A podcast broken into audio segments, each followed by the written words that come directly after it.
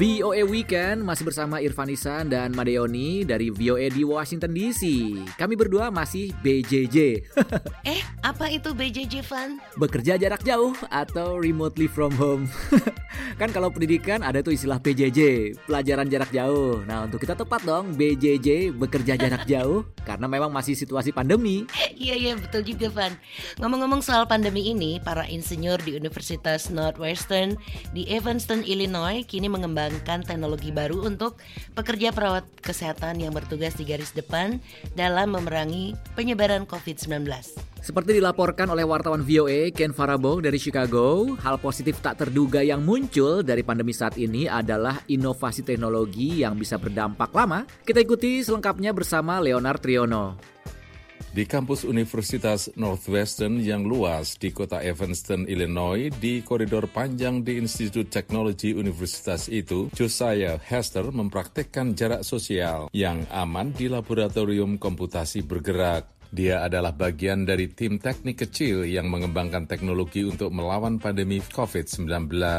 Kepada VOA, Josiah Hester, asisten guru besar teknik komputer, bercerita tentang proyek itu. Right now we're working on what we call smart PPE, uh, so smart personal protective equipment. You can think of this as uh, face masks with tiny sensors. Kami sedang mengerjakan apa yang disebut APD pintar, alat pelindung pribadi yang sangat pintar.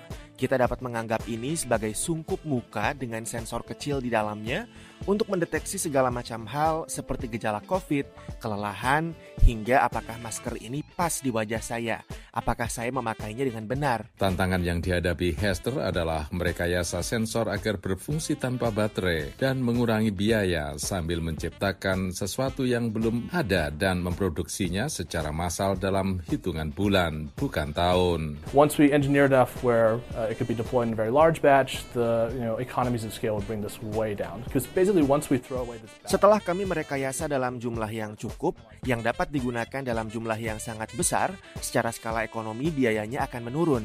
Pada dasarnya, begitu kita benar-benar bisa tidak menggunakan baterai, maka nantinya benar-benar seperti membangun komputer yang sangat kecil yang murah. Di sisi lain Institut Teknologi itu, Profesor Teknik Biomedis John Rogers tidak hanya memimpin sebuah tim yang melakukan inovasi sensor yang dapat dikenakan, tetapi dia juga memproduksi alat itu di laboratoriumnya di kampus Northwestern. Kepada VOA, Profesor John Rogers menjelaskan tentang proyek yang dipimpinnya. And the devices that we develop, uh, you know, have physical form factors very similar to those of a Band-Aid. So we can really place them on any part Perangkat yang kami kembangkan memiliki faktor bentuk fisik yang sangat mirip dengan Band-Aid, sehingga kami dapat menempatkannya di bagian mana pun dari tubuh kita, jadi tidak terlihat pada pergelangan tangan. Saya memakai satu perangkat itu sekarang, dan alat itu saya tempelkan di pangkal leher tepat di atas tulang kerah. Kami awalnya mengembangkan perangkat ini untuk mengukur kemampuan berbicara dan menelan pada penderita stroke. Sementara keprihatinan atas paparan yang semakin tinggi pada komunitas perawat kesehatan, Profesor Rogers dan timnya mengadaptasi perangkat itu untuk memenuhi tantangan yang dihadapi saat ini. Perhaps this system could be tailored to monitor the key respiratory symptoms associated with COVID-19, which are shortness of breath and coughing. Sistem ini dirancang untuk memantau gejala-gejala utama pernapasan yang terkait dengan COVID-19, yaitu sesak napas dan batuk. Dalam waktu kurang dari tiga minggu, tim yang dipimpin Profesor Rogers memodifikasi perangkat itu dan menggunakannya di dua fasilitas medis di Chicago, di mana mereka mengumpulkan data yang dianalisis dengan algoritma yang diarahkan untuk memantau gejala COVID-19.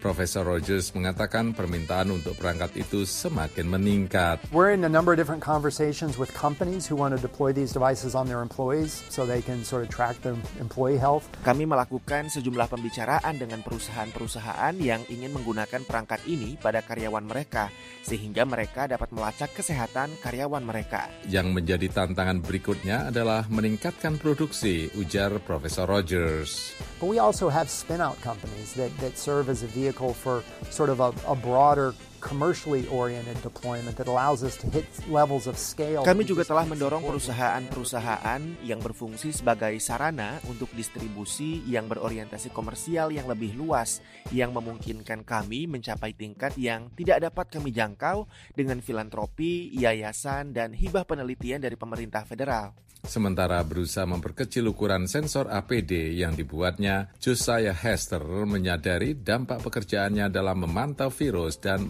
menyelamatkan nyawa. The scientific challenge and the scientific impact that you can have is definitely turning this into something that could be a moonshot. Tantangan ilmiah dan dampak ilmiah yang terjadi pasti mengubah upaya ini menjadi proyek yang sangat besar.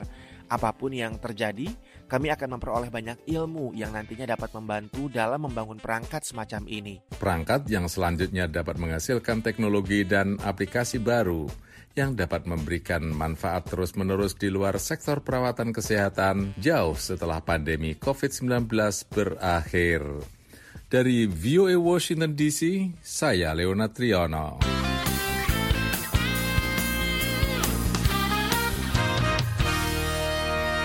VOA Weekend dari VOA Washington DC. Demikian tadi informasi ringan, tapi semoga bisa menambah cakrawala wawasan Anda. Sudah waktunya kami berdua pamit. Saya Irfan Isan. Dan saya Madioni undur diri. Tapi kita akan bertemu lagi esok minggu di acara yang sama. Simak terus VOA Weekend setiap Sabtu dan Minggu melalui radio kesayangan Anda ini. Selamat berakhir pekan. Bye. Bye-bye. Ingin tahu kiprah diaspora Indonesia di Amerika? atau tentang cerita yang Amerika banget. Tonton Amerikui di YouTube channel VOA Indonesia. Sekali lagi, jangan lupa Simak Amerikui. di YouTube channel VOA Indonesia. Amerikoi!